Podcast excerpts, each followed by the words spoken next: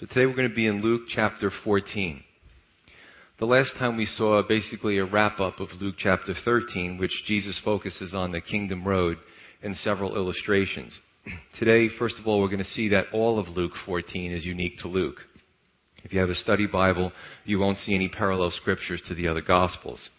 We'll also, uh, we see Jesus as, and I've kind of labeled him this in this message, as the great cardiologist in that in order to be on the kingdom road, the heart must first be prepared. And that's what we'll see in this message. Starting with verse 1. It says, Now it happened as he went into the house of one of the rulers of the Pharisees to eat bread on the Sabbath that they watched him closely. And behold, there was a certain man before him who had dropsy.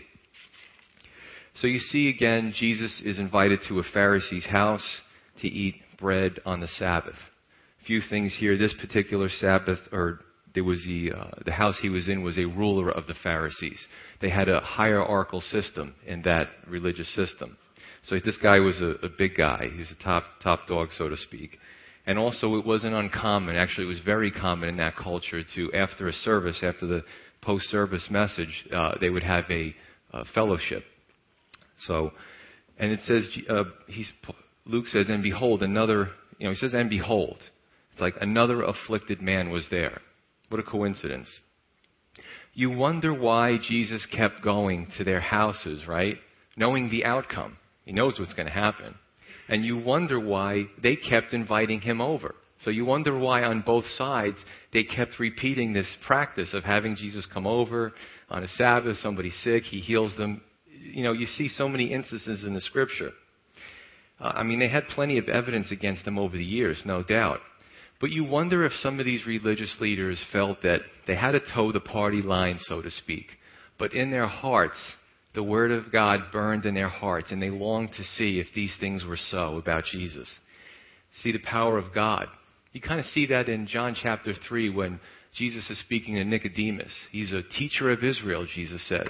But he comes at night to hear Jesus. He comes to learn from him. He comes to ask him questions that he probably couldn't ask in his peer group because it would show that he, he had an interest, right? But it reminds me about when you witness to a peer group and they appear to ignore you when their friends are around. But when their friends aren't there, they're more apt to come up to you and ask you questions or ask you to pray with them. That's happened to me on the police department a few times. And uh, I remember this one particular officer.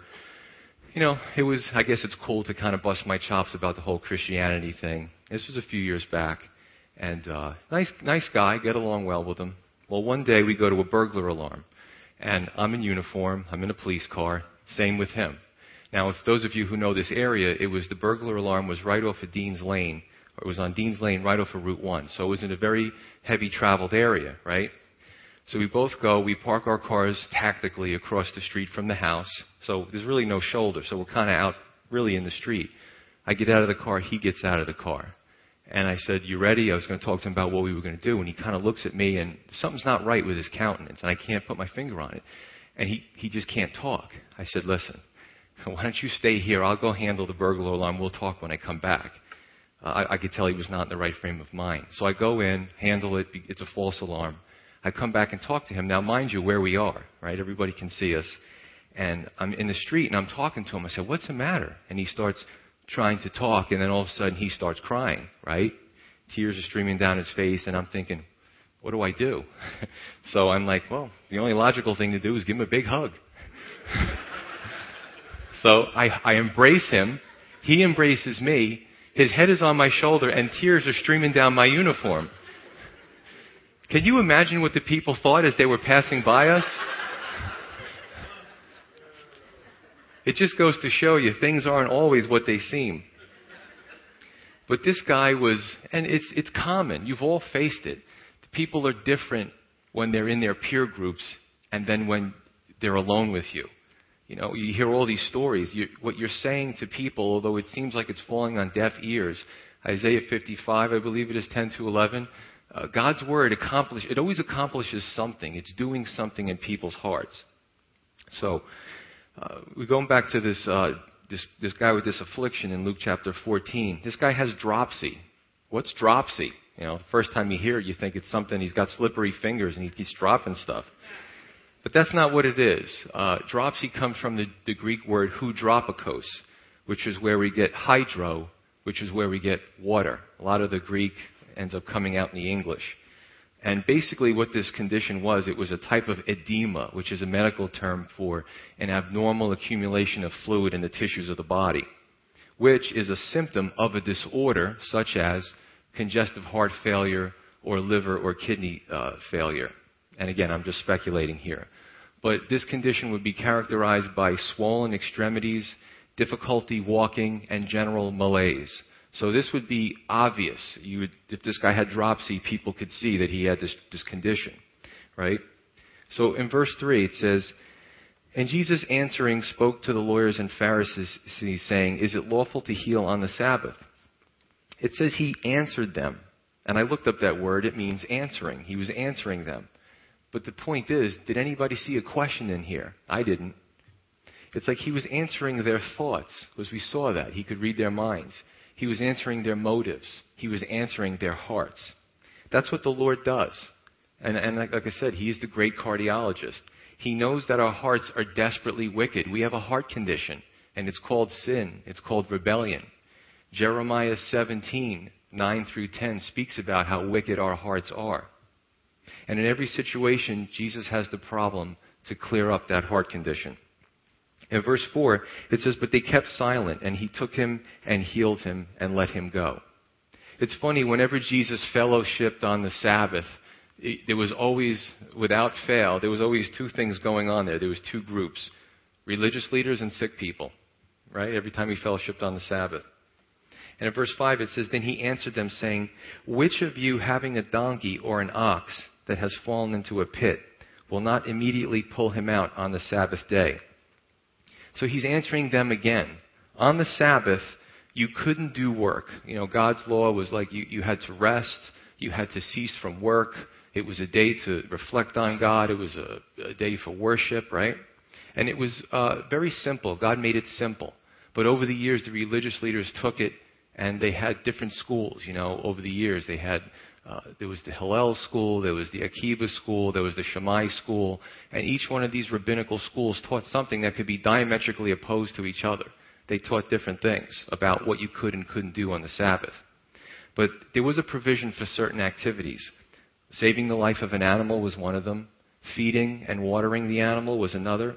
But healing was considered a practice of medicine, and it was not, they didn't allow it on the Sabbath.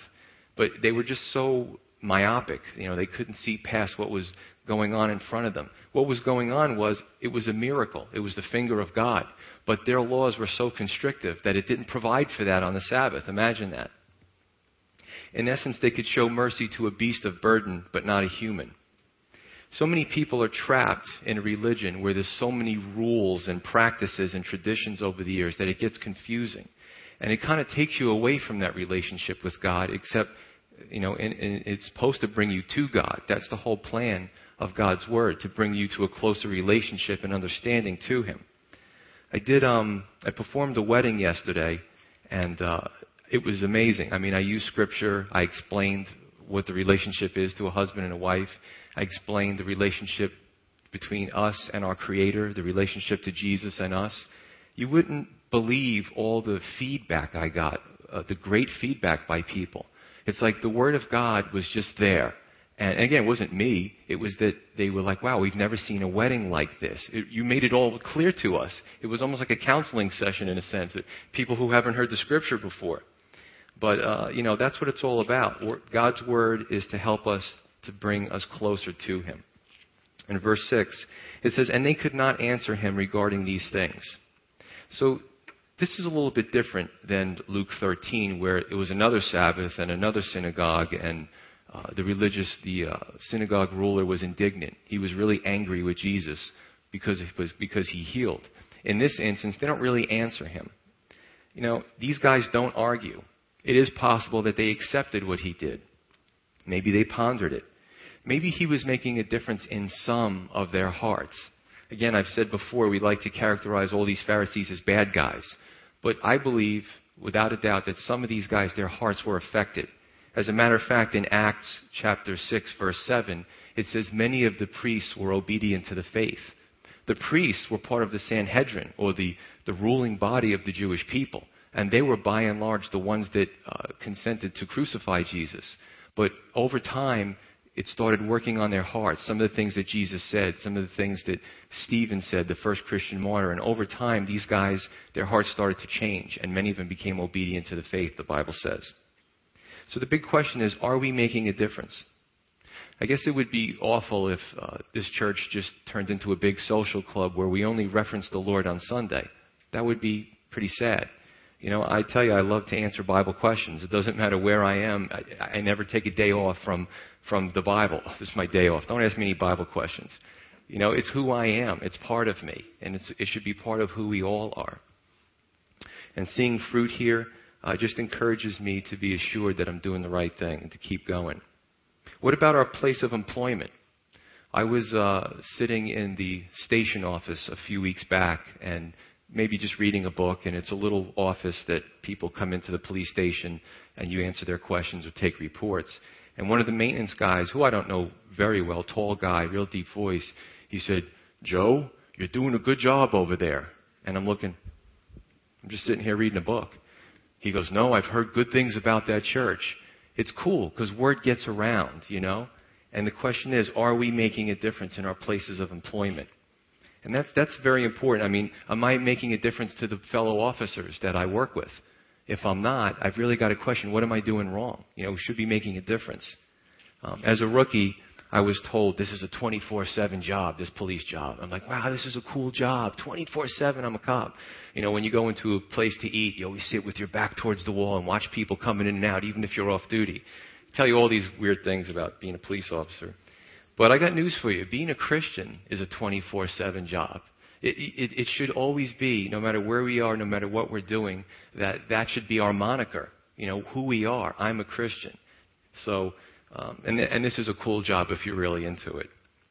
So the question that Jesus had to them is, you know, your law, your law, not God's law, your law, your rules, your regulation is a perversion of God's original plan for the Sabbath with your stringent can and can't do's list. It was so tight with that list. But have you considered, in, in essence, he was saying to them, have you considered where, where showing love, showing compassion to your brother or to your fellow man, your neighbor, fits into the law?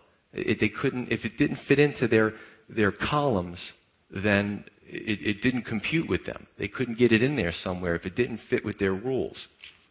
So in this section, Jesus gives his listeners their first heart checkup to see if there's any compassion in it. Jesus may have healed a man, again, it's specul- speculation, with con- congestive heart failure and let him go. But the question is, did any of the religious leaders get healed of their heart condition? A physical healing is great, but a spiritual healing is far better. Is your heart changed by the Word of God? That's the question. And in verse 7, it says So he told a parable to those who were invited when he noted how they chose the best places, saying to them, and, and I'm going to read that in a minute. The next thing is the parable of the ambitious guest. That's the next block that we're going into.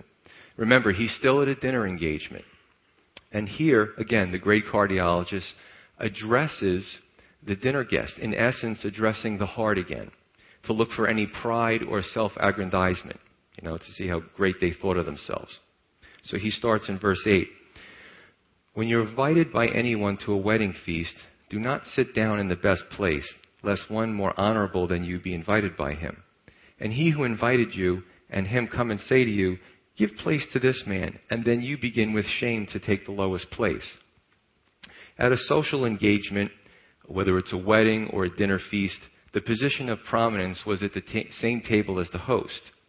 And if someone thought more highly of themselves, they would take the closest spot to the host, position of prominence. But how embarrassing would it be if the host said, No, no, no, no, you're, in the wrong spot. And because of presumptuousness, the host says, You sit over there, further back. I got somebody more important that gets to sit here. How embarrassing would that be? Some speculate that at the Last Supper, that Peter finally got it. If you, and we, we talked about this during the Easter service, but the tables were called a triclinium, where they were actually three tables kind of put together in a U shape, right? And the host would sit at the center. And during the Last Supper, Jesus said, One of you will betray me. And it says that he leaned on John's bosom. So John was next to him. And Peter motioned, like, Who is it? Who are you talking about? Who's, who's the one? Right? Peter was trying to get the Lord's attention to try to find out who was the one who was going to betray him, but he had to motion to him because he wasn't close to him. So some speculated that Peter finally got the thing of humility and he sat at the furthest end of the table, you know, putting himself in a more humble position. Isn't that interesting? It's speculation, but it kind of makes sense. But what prompted Jesus' question here about this whole jockeying for positions? Probably his, observe, his observations of those religious leaders and people jockeying for the most prominent positions at the function. And they thought very highly of themselves. Remember, this is the home of one of the chief Pharisees. You got to make a good impression with this guy. You make a good impression with this guy, you'll probably be elevated in status. You ever, you ever stop and think how funny it is? And, you know, I don't know, maybe it's the police officer in me, but you observe people. You ever observe any organization, wherever you work, right? You got this company and the CEO or the president or the head guy comes in, right? You ever watch how people's behavior changes? They're not the same person that you worked next to the cubicle. All of a sudden they become super employee, right? So it's just kind of funny and it just, you know, you get to see, we, we see these things in our own lives and we have to kind of project that to what was going on at the time. Verse 10. It says, But when you are invited, go and sit down in the lowest place so that when he who invited you comes, he may say to you, Friend, go up higher. Then you will have glory in the presence of those who sit at the table with you. For whoever exalts himself will be abased, and he who humbles himself will be exalted. Practically and spiritually, it's better to think of yourself less, less of yourself than more of yourself, which is kind of hard for us to do because it flies in the face of contemporary public opinion. You know, in our society, it's all about you. There's magazines called Self, Us, you know. Uh, I'm, I'm surprised they don't come out with one that says it's all about you, right? But that's what our society tries to teach us. Self esteem is important. You know, you're the most important person. I'm not going to sing that song again that I did a few services back. But many problems that we face as society have to do with the result of people who think too highly of themselves. we we become a nation of individuals, if you think about it. Remember, look, look around. We become a nation of individuals. And that's dangerous. JFK, in his inauguration speech, had that famous line that people quote for decades to come. He says, Ask not what your country can do for you, ask what you can do for your country. We don't believe that anymore as a society. We want to know when we're going to get some payback, when we're going to get some rate of return as a society. That's what we're looking for, right? But this is from Jesus' words. It's from the mouth of God. He says, He rewards the humble, not the proud. The, the scripture is replete with that. God does not reward the proud, He rewards the humble. I remember uh, when I had the Bible study on Sunday nights, I would ask Pastor Lloyd uh, for advice, and he's, he's a man of very, very few words. And often he would say, I would say, I would look for some deep theological nugget from him to help me to, to, to encouragement to go on. And I'd say, What should I do? And he would say, Stay humble. That's all he kept saying, stay humble. But humility is a funny thing, and I'd be like, that's all I got from him? I was like, look, looking for something more, you know? Stay humble.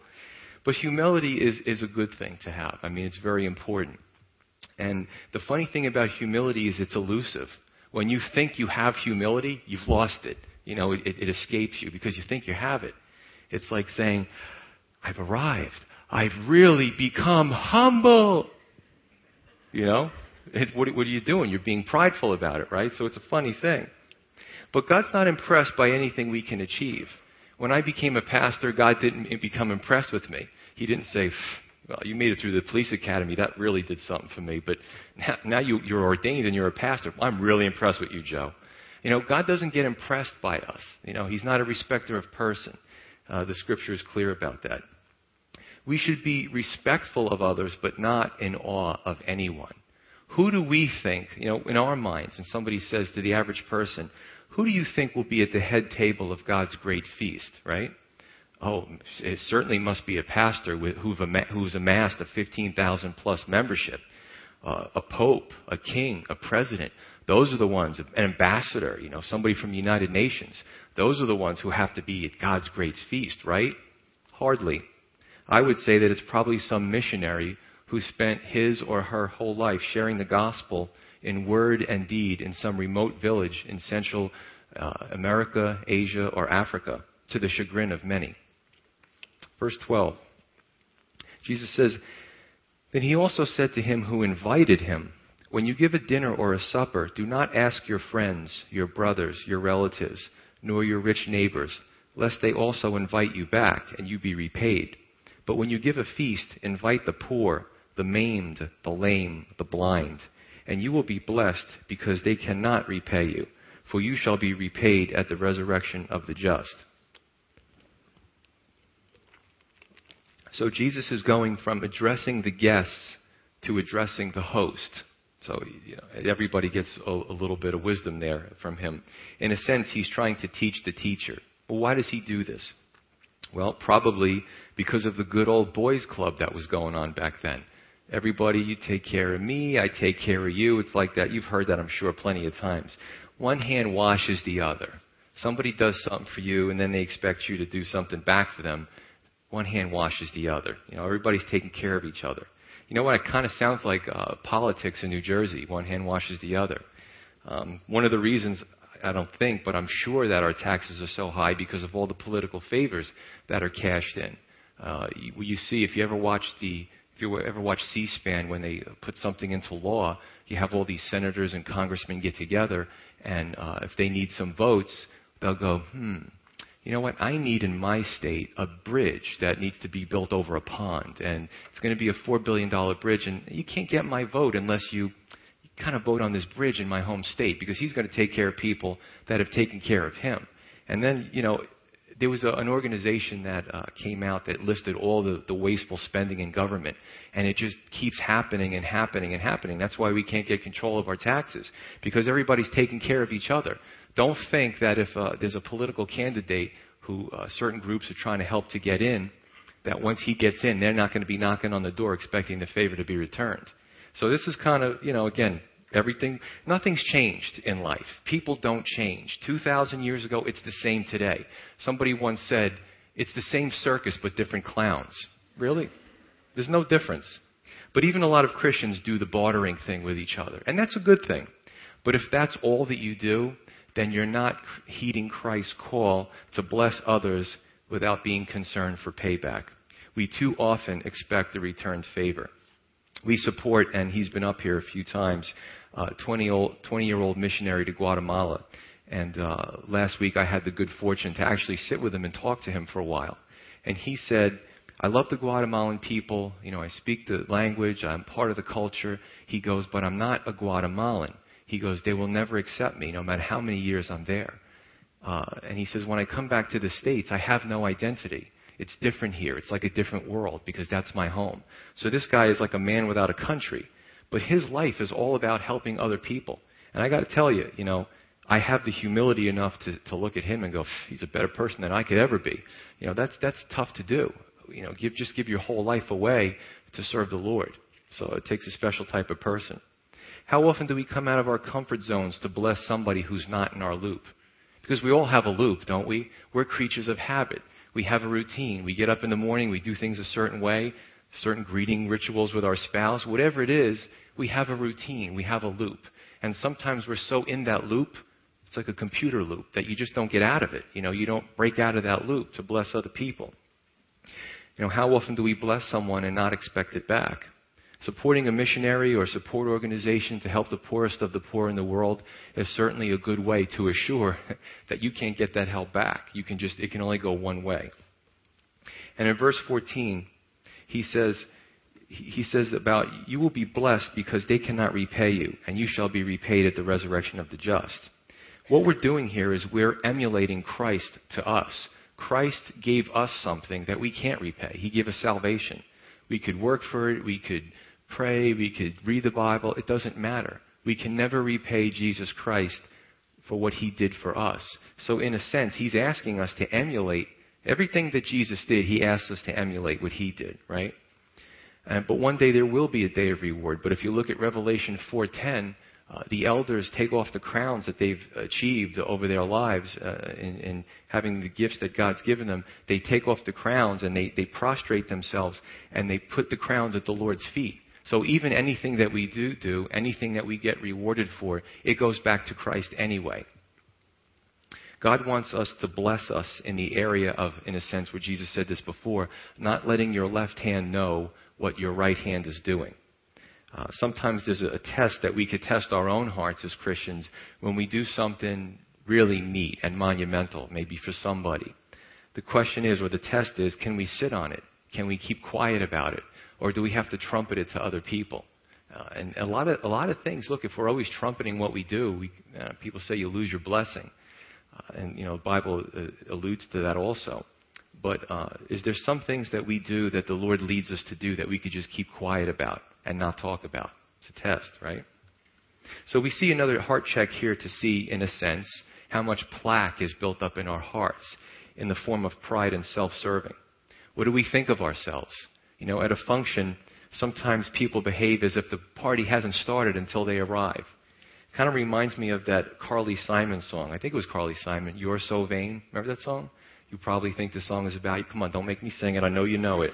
It's years ago, but I know you know it. Or uh, another pastor said, he goes, when you see a group photo, who's the first person you look at in the photo? It's yourself. Where am I? Where am I? Oh, there I am. And even if you say, oh, I look terrible that day, you really, you really like yourself because you're, you're saying, I normally look better than that in that picture, right?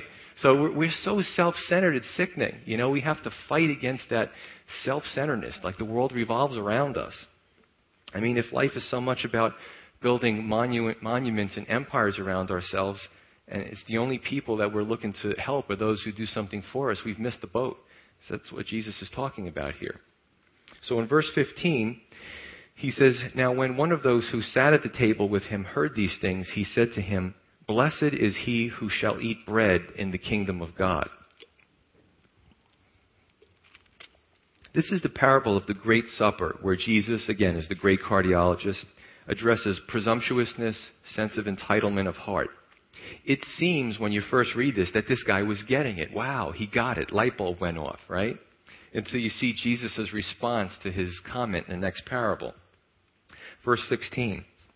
Then he said to him, a certain, many, a certain man gave a great supper and invited many, and sent his servant at supper time to say to those who were invited, Come, for all things are now ready. God's invitation to salvation and all that comes with it. You could say that this is the marriage supper of the Lamb, this great, uh, this great event that this man is getting ready and uh, he's inviting people to come to it. So we can look in Revelation and see the marriage supper of the Lamb, the great um, you know celebration. I talked about the wedding uh, yesterday. I had such a great time at that wedding, uh, and it just was great. Good people, good food, and you know events like that. You just kind of want to stretch them. You know, and and I just see that as the marriage supper of the Lamb when we go to heaven and we meet people from different you know, ages. Imagine meeting somebody from like 1000 BC and talking about different cultures and just spending a great time fellowshipping with that people. Uh, it's just a fun thing to do. In, in our society or where, where we live and we're confined to time, when the event is over, the only thing we have left is the memory. But I don't think it's going to be that way in heaven because there's no time. Now, don't ask me how that all works, but it's going to be very interesting. It's going to be uh, just a great celebration, worshiping God, He's always going to be the center of attention, and uh, we're just going to have a blast, I think. But you have this this uh, thing that, that this man's getting ready, this event, and he wants everybody to come. He says all things are now ready. I believe that the marriage supper of the Lamb was an event that uh, that happened, you know, even before Christ came to earth. It was something that was preordained. And all things are now ready. I believe that the invitation started with John the Baptist, remember, calling people to repent he was getting them ready. He was preparing them. And the second invitation ended with Jesus Christ. His call also. John prepared the way, but they both called to repent and to receive Jesus, you know, receive the kingdom of God. And in verse 18 it says, But they all with one accord began to make excuses. The first said to him, I have bought a piece of ground and I must go and see it. I ask that you have me excused. And another said, I have bought five yoke of oxen and I'm going to test them. I asked that you have me excused. And still another said, I have married a wife, and therefore I cannot come. So you go through some of these excuses, and that's exactly what they are. They're excuses, as we'll see. A piece of ground. Nobody back then would buy a piece of ground, because it was in an agricultural society. They wouldn't buy a piece of ground to farm and to raise, raise livestock unless they saw it first. They would want to make sure that the ground was conducive for what they were looking to do with it. So that's kind of a, lame excuse. If you were buying a piece of ground, you would have looked at it first. The same thing with the team of oxen. Nobody would would uh, spend so much money to buy a team of oxen and then get there and they're all old and shriveled and they can't move, you know? So the people, if you were buying a team of oxen, you know, just like when you buy a car, you want to test drive it. Nobody buys a car without test driving it, or I hope you don't, because you never know what you're going to get. So he would want to make sure that these oxen uh, were in good shape to do the work that he needed them to do. And the last thing is, I have married a wife. Well, I'll leave that one alone. Maybe he was looking for a little alone time with the missus on that day, I don't know. But he certainly could have taken her to the wedding with him or the feast because he, he's, they're starting the rest of their lives together, right? So what's the hurry? So these excuses are basically broken down to, if you think about it, life's pleasures and relationships that hinder us from a relationship with God. These were all excuses not to walk with God. And I've heard all the excuses. When you talk to somebody about the Lord, they, you answer all their questions. It makes sense to them. You know, you could see the interest there, but there's excuses. Well, I have to finish college first because there's a lot of exams I got to take. Well, I have to get this job first. Well, I have to, you know, we're going to get married soon. What does it matter? Jesus can be a part of that. And people like try to compartmentalize it. It doesn't work. And in verse 21, he says, So that servant came and reported these things to his master. Then the master of the house, being angry, said to his servant, Go out quickly into the streets and lanes of the city, and bring in here the poor, and the maimed, and the lame, and the blind. And the servant said, Master, it is done as you commanded, and there is still room. Then the master said to the servant, Go out into the highways and hedges, and compel them to come in, that my house may be filled. For I say to you that none of those men who were invited shall taste my supper. Now, some people think that this was a picture of Israel in the sense that they were God's chosen people and they were given first shot at choosing the Messiah. Uh, they, would be, they had the first shot of being invited uh, wholesale because Jesus says he came for the lost sheep of Israel. Remember, he said that. And they made excuses for why they couldn't come to the Messiah. Now he's going to, you know, into the, into the area to look for the Gentiles, the, the prostitutes Jesus came for, the tax collectors, and I say the perceived dregs of society. Because as human beings, we look down on other people, but God doesn't look at them like that. So when I say the dregs of society, it's from our perspective. It's a sinful perspective. But, you know, God looks at them differently, of course, with love. To go into the invitation. In verse 22, key things. Uh, he, there's two key things here. In verse 22, it says, There is still room and in verse 23, it says, Go into the highways and byways. And to me, this shows that all who call upon the name of the Lord shall be saved. The kingdom of heaven is open to all. And we've said this before. Uh, you know, the Jehovah Witnesses teach that there was only 144,000 spaces in heaven, and they're all filled. It was a first come, first served basis. So even now, if you convert to Jehovah Witness and you're a good Jehovah Witness, you can't get to heaven because it's filled uh, the best you can hope for is to spend eternity on earth. And I'm not being facetious, that's their doctrine. Uh, but obviously, God is saying here that even with the highways and byways and all different people called to come, there's still more space. So heaven is just, there's always space for one more person. So it's clear from 24 also that if God's call isn't answered, there's no hope. So this last block of scripture, uh, the great cardiologist teaches on discipleship he says to them basically, Are you ready to be my disciples? Is your heart truly ready for the challenge? 25 through 26. It says, And great multitudes went with him, and he turned and said to them, If anyone comes to me and does not hate his father and mother, wife and children, brothers and sisters, yes, and his own life also, he cannot be my disciples. Now, if any of you here are new today, you might be like, well, I've never heard that before from Jesus. Uh, it's, some of these things, this is a, what they call a Jewish hyperbole. It was a, an embellishment to prove a point. Uh, there was a lot of things that were cultural back then, and unless you understand some of the cultural overtones to it, you could get a misrepresentation of what he's saying. Like the rabbis back then would answer a question with a question. And Jesus often did that. Something was posed to him, and he would ask a question. So it was just a cultural type of thing. Jesus doesn't want us to hate, except to hate sin and evil, but he's saying to them, I mean, get this clearly, you can't truly be my, be my disciples if there's any human relationship that is causing a hindrance. That's clear. In verse 27, he says, And whoever does not bear his cross and come after me cannot be my disciples. You know, sometimes people won't even bear responsibility for themselves, let alone bear a cross. And we've covered this prior. This is an attitude of a man condemned to death, uh, giving up your life to follow the Lord. And in the Easter service, we went through the horrific procedure of crucifixion. Uh, Jesus said, you know, take up your cross. Did he want them literally at that point to all get crucified? Obviously not. That's not what happened in the uh, in the story here. But uh, you know, they did give up their lives to follow him, and ironically, many of them were crucified. But uh, crucifixion was an awful form of punishment. And uh, you, what, would, what would you think when you were being crucified? I'm going to die soon. So your life didn't really mean much to you at that point because it was going to be over soon. So Jesus was saying that uh, when you follow me, you pretty much have to give up everything in your life that's a hindrance to following me. Otherwise, you can't follow me. It's all got to be cleared away. It doesn't mean you can't be married. It Doesn't mean you can't own a home. You got to understand what he's saying here.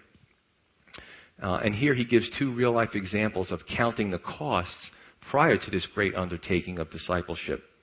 Verse 28, it says, For which of you intending to build a tower does not sit down first and count the cost, whether he has enough to finish it, lest after he has laid the foundation and is not able to finish it, all who see it begin to mock him, saying, This man began to build and was not able to finish.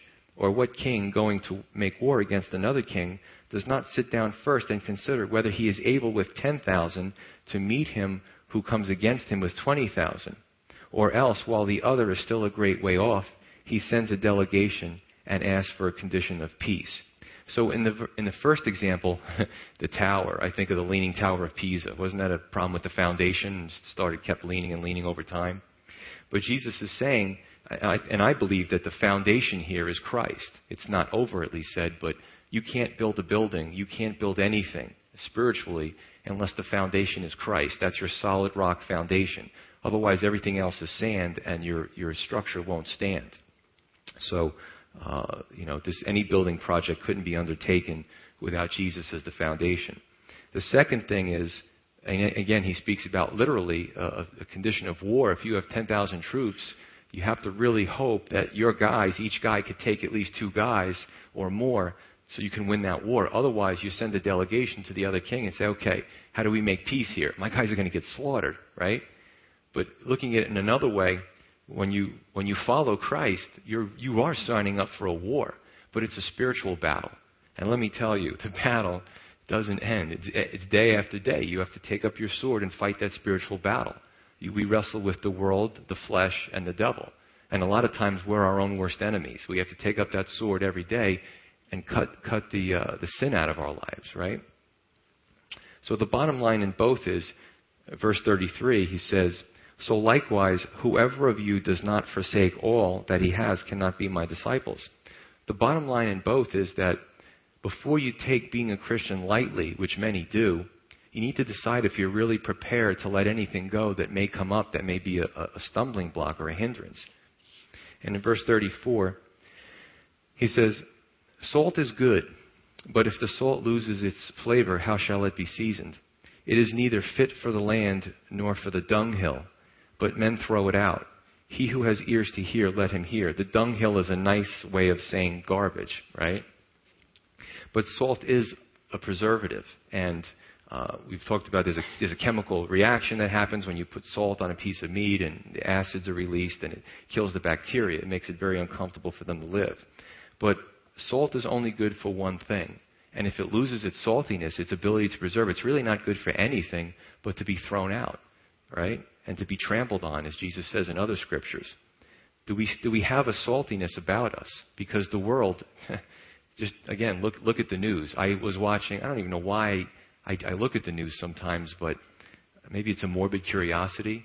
There was a story about a woman recently who a 20 year old woman who had a, a seven month old baby, and some nutty lady comes into her house with a knife and says, Give me your baby.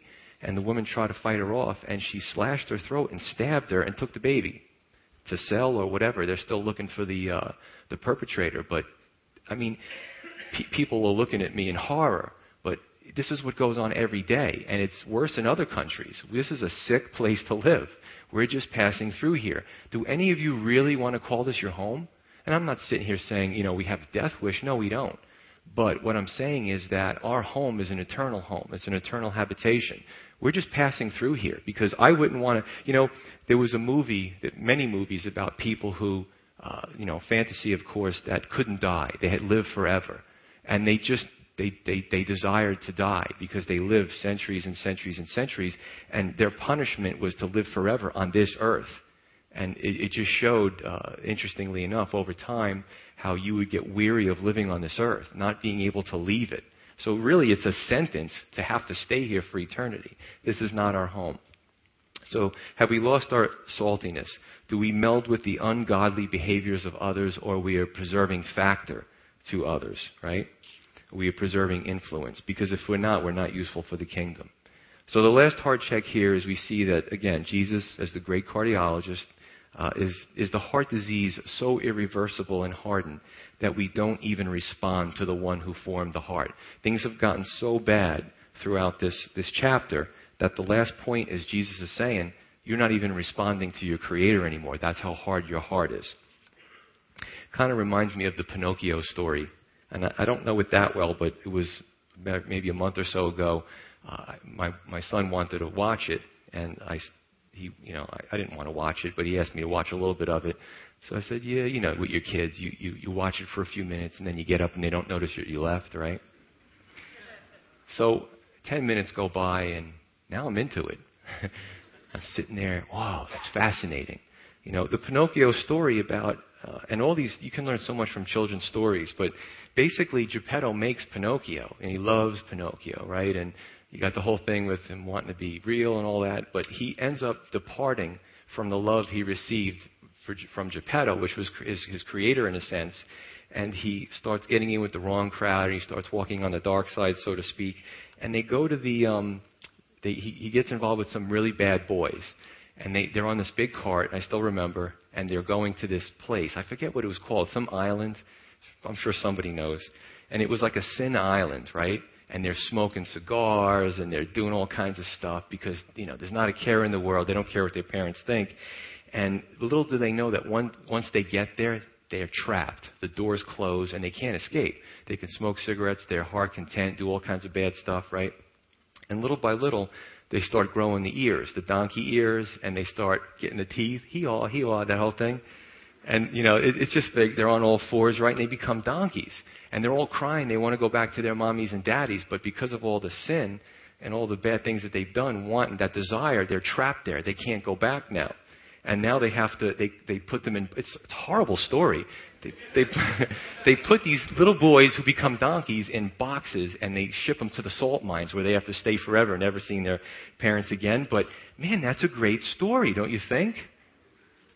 I, I think, look, every, everything has a moral of the story, and probably they don't say it outrightly, but I would say this the moral of the story is if you sin long enough and that's what you crave, sin will make a jackass out of you.